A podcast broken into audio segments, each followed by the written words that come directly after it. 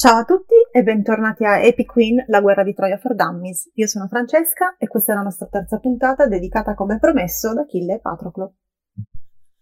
Canta mio diva del pelide Achille l'ira funesta. Questo probabilmente è l'incipit più famoso della letteratura mondiale. Io l'ho citato in italiano nella versione di Vincenzo Monti, ma di fatto avrei potuto citarlo in chissà quante lingue e in chissà quante traduzioni diverse. L'inizio dell'Iliade ci aiuta a capire una cosa. Achille è il protagonista assoluto, insieme a Odisseo, del ciclo troiano. Questo è, senza ombra di dubbio, un dato di fatto. Che cosa significa il suo nome? Ci sono varie versioni. Anzitutto pare che in Miceneo si pronunci Achireu. Alcuni studiosi credono che la A del suo nome sia un'alfa privativa e che Achille voglia dire senza labbra, perché a quanto pare Teti non lo avrebbe allattato e il fatto di non poggiare le labbra sul seno di sua madre lo renderebbe, chissà per quale motivo, senza labbra.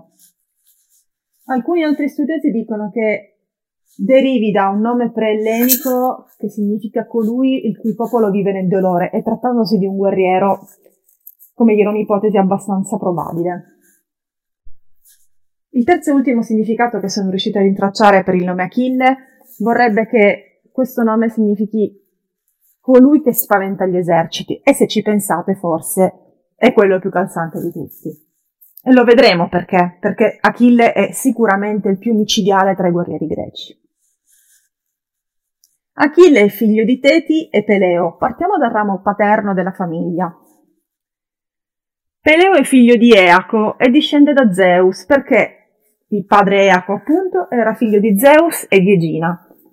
Egina è il nome di un'isola in Grecia, ma è soprattutto il nome della ninfa con il quale Zeus ebbe questo figlio. Figlio che era noto per essere un uomo buono e giusto, aveva anche aiutato Apollo e Poseidone a costruire le mura di Troia, mura che il nipote anni dopo avrebbe cercato di abbattere, ma lui non poteva saperlo ovviamente. La cosa interessante di Egina è che a quanto pare fu proprio lei a chiedere a Zeus di aiutarla a popolare l'isola che poi avrebbe preso il suo nome. Zeus fece piovere una pioggia magica e quella pioggia magica trasformò le formiche dell'isola in uomini. In greco formiche si dice mirmes. Mirmes è la radice della parola mirmidones, cioè i mirmidoni i guerrieri che erano agli ordini di Achille durante la guerra. Peleo ha una storia un po' curiosa, perché prima di tutto è un fratricida, nel senso che lui è il fratello Telamone, padre di Aiace e Telamonio, quindi vediamo che Achille e Aiace sono cugini, avevano ucciso il fratellastro Foco, per paura che il padre volesse lasciare a lui tutto il regno. Ovviamente il fratricidio è un peccato, quindi Peleo e Telamone partono per purificarsi. Telamone finisce a Salamina, città della quale diventerà re e dove avrà Aiace. Peleo finisce prima a Ftia e poi a Iolco. A Iolco la regina si innamorerà di lui e proverà in tutti i modi a sedurlo. Visto che non riesce a spuntarla, a un certo punto gli muove delle accuse e il re cerca di ucciderlo. In realtà lui non soltanto sfugge all'attentato, ma torna a Iolco e uccide il re e la regina. Una volta vendicatosi, torna a Ftia e diventa re. Aftia prima sposerà una donna mortale e poi sposa Teti. Teti era la più bella delle figlie di Nereo, era una dea, era immortale, e Probabilmente vi state chiedendo come è possibile che una dea immortale, bellissima, desiderata addirittura da Zeus e Poseidone, sia finita in sposa un mortale. La risposta in realtà è molto semplice. Pare che le Moire, secondo una versione, perché come sempre ci sono almeno due versioni, o Temi avessero predetto a Zeus che il figlio di Teti sarebbe stato più grande del padre. Ovviamente, essendo stato lo stesso Zeus un parricida, non aveva la benché minima intenzione di avere un figlio più grande di lui. Quindi, una volta scoperta questa cosa, decise che Teti poteva tranquillamente prendersela qualcun altro. Ovviamente anche Poseidone si tirò indietro, quindi a furia di tirarsi indietro tutti gli dei, a Teti non rimase che sposare un mortale. Diciamo che inizialmente non era molto dell'idea, tant'è che quando Peleo provò a sedurla, e con sedurla intendo violentarla, perché Peleo la vede fare il bagno e si avvicina a lei di soppiatto, le salta addosso, e potete immaginare il risultato. Eh, quando Peleo appunto tenta questo approccio, lei si trasforma perché il suo potere era quello di mutare forma in tutto quello che le viene in mente, acqua, fuoco, animali. A un certo punto si trasforma in una seppia, non chiedetemi come, mentre fa la seppia, Peleo riesce a possederla. Non dobbiamo dimenticare che un matrimonio tra una dea e un mortale è pur sempre un matrimonio di interesse per l'Olimpo. Perciò, quando Teti e Peleo si sposarono, tutti gli dei erano presenti al matrimonio ed erano presenti al banchetto che fu dato dopo la cerimonia.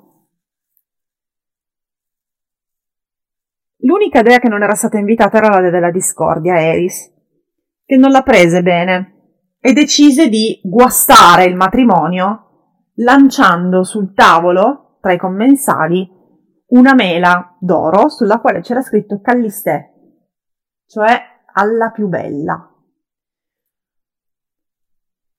Tutti gli dei si guardano, Peleo li guarda e dice io sicuramente non posso decidere. Poseidone, ma io sicuramente non posso decidere. Insomma, tutti pensano che a decidere debba essere Zeus. Zeus, che è uomo intelligente, decide di non decidere. Perché parliamoci chiaro, era un ginepraio Eris lo sapeva. Infatti è per questo che decide di sconvolgere la situazione. Perché se Zeus avesse detto che Afrodite era la più bella di tutte, sua moglie Era e sua figlia Atena si sarebbero scatenate contro di lui. Se lui avesse detto che la più bella era Atena, la moglie Era e la dea della bellezza Afrodite se la sarebbero presa. Se avesse dato la preferenza a Era, tutti avrebbero detto che era perché era sua moglie. Quindi ha capito Zeus che non ne verrà mai fuori. Perciò dice, io non sceglierò, sarà un mortale a scegliere. Questo mortale si chiama Paride e lo rincontreremo.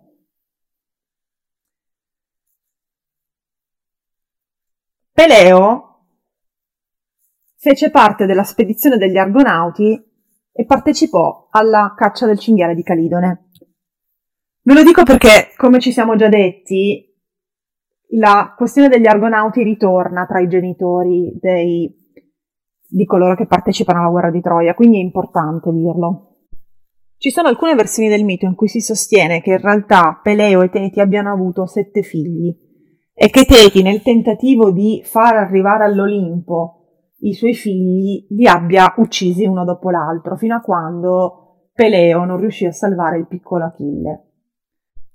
È proprio a questo che in realtà è legata la vicenda del tallone, perché un autore romano di nome Publio Papinio Stazio nel primo secolo scrisse l'Achilleide, e nell'Achilleide è contenuto l'episodio del tallone, quindi la questione del tallone e l'invulnerabilità di Achille sono un'invenzione romana. Nell'Iliade Achille non è invulnerabile, Achille non è immortale. Si parla di sanguinamento, si parla di ferite, quindi nel modo più assoluto Achille non è invulnerabile. Tant'è che indossa un'armatura, altrimenti perché darsi la pena di indossare un'armatura se fosse invulnerabile? Achille è semplicemente il miglior guerriero mai nato e lo è sin da quando molto piccolo fu accompagnato dal padre a studiare presso il centauro Chirone sul Monte Pelio. Alcune versioni dicono che fosse con il cugino Aiace, alcune altre dicono che fosse con Aiace e con quello che diventerà il suo migliore amico e molto probabilmente con qualcosa in più, cioè Patroclo. Patroclo era figlio del re Dioponte, Menezio, e in giovanissima età gli capitò di uccidere per errore un bambino. Per lavarlo da quest'onte da questa colpa il padre dovette esiliarlo e il caso volle che fosse esiliato proprio a Ftia, alla corte di Peleo, dove fu accolto praticamente come un figlio. Dobbiamo pensare che Patroclo era tre o quattro anni più grande di Achille. Diventò ben presto il suo migliore amico, il suo compagno d'armi e molto probabilmente il suo amante, perché parliamoci chiaro, la reazione che Achille avrà in seguito alla morte di Patroclo non è la normale reazione che chiunque avrebbe alla morte di un amico, nemmeno del suo migliore amico, del suo più vecchio amico d'infanzia. Quella di Achille è la reazione di un uomo innamorato, che, perso l'amore della sua vita, decide di sterminare chiunque si metta tra lui e la persona che ha ucciso il suo amore per non parlare di quello che farà a quello che il suo amore lo ha ucciso, ma lo vedremo bene in seguito. La relazione che c'è tra Achille e Patroclo ricorda molto quella che c'è tra i membri dello Hieros Locos, che altro non era che il battaglione sacro tebano. Si trattava di un corpo d'élite, immaginate i Marines del IV secolo a.C. Il corpo fu fondato da Gorgida nel 378 a.C ed era composto da 150 coppie omosessuali. Se ci pensate, mettere insieme degli amanti perché combattano fianco a fianco è un colpo di genio. Perché? Per chi sareste disposti a lottare fino allo stremo delle forze? Per chi sareste disposti a dare la vita se non per qualcuno che amate? Questo battaglione fu la punta di diamante delle, dei contingenti greci fino al 338 a.C., quando Filippo di Macedonia, che schiacciò la città di Tebe a Cheronea, sterminò anche il battaglione tebano. Probabilmente nell'intenzione di Filippo c'era l'idea di lasciarli vivere, perché aveva proposto loro di arrendersi, ma il battaglione sacro decise di combattere fino alla fine. Perciò nel 338 finisce la leggenda del battaglione sacro. Secondo il mito, Achille da Chirone non apprese soltanto l'arte della guerra, nella quale comunque eccelleva praticamente per destino, ma imparò anche a curare con le erbe e a suonare la cetra. Una volta tornato a Ftia, Achille però non vi rimase molto, perché quando era appena adolescente, la madre, venuta a conoscenza di una profezia che vedeva Achille morire durante la guerra e sapendo che la guerra era in procinto di scoppiare, decide di mandarlo lontano da Ftia e di vestirlo da donna per evitare che i re greci potessero pretendere la sua partecipazione alla guerra. Achille viene quindi mandato a Sciro presso la corte di, Le- di Re Licomede, che aveva moltissime figlie. Lì, ovviamente, da adolescente, qual era? Inserito in un ambiente di sole donne, ebbe un figlio da Laodamia, una delle figlie del re, che chiamò Neottolemo o Pirro, a causa del, su- del colore dei suoi capelli, perché Pirros vuol dire rosso di capelli. Però Achille non rimase molto tempo a Sciro, prima di tutto perché senza di lui, lo sappiamo, la guerra non può iniziare, ma soprattutto non può finire, lo dice il destino.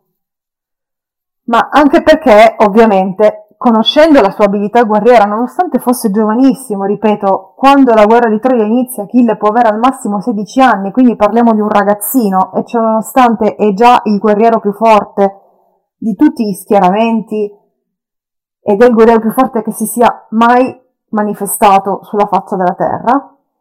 Dicevo, nonostante la sua giovane età, i re greci non si rassegnano a non averlo tra i loro schieramenti, perché prima di tutto hanno sentito parlare del suo valore personale e poi non dimentichiamo che Achille comanda i Mirmidoni, che sono dei guerrieri universalmente riconosciuti come incredibilmente valorosi e assolutamente imbattibili. Com'è che i re greci ottengono la partenza di Achille per la guerra? Anche dietro questo stratagemma c'è Odisseo. Odisseo che si presenta alla reggia di Re Licomede con delle armature e con degli abiti femminili. Quando una di queste ragazze, che altri non era, che Achille camuffato si avvicina alle armature, Odisseo dice un paio di parole per tentarlo a provarla, Achille si toglie gli abiti femminili e indossa l'armatura esibendosi in un urlo di guerra. È come se Achille prendesse una decisione in fondo, no? Achille decide di andare incontro al suo destino, di abbracciarlo e parte per la guerra di Troia. Patroclo ovviamente lo seguirà perché ormai sono uniti per la vita e questa guerra la vita la costerà a entrambi. Siamo arrivati alla fine della terza puntata. Io vi ringrazio per avermi ascoltata, vi do appuntamento con la quarta puntata al più presto, che sarà dedicata agli Atridi, Agamennone e Menelao. Buona serata e grazie ancora.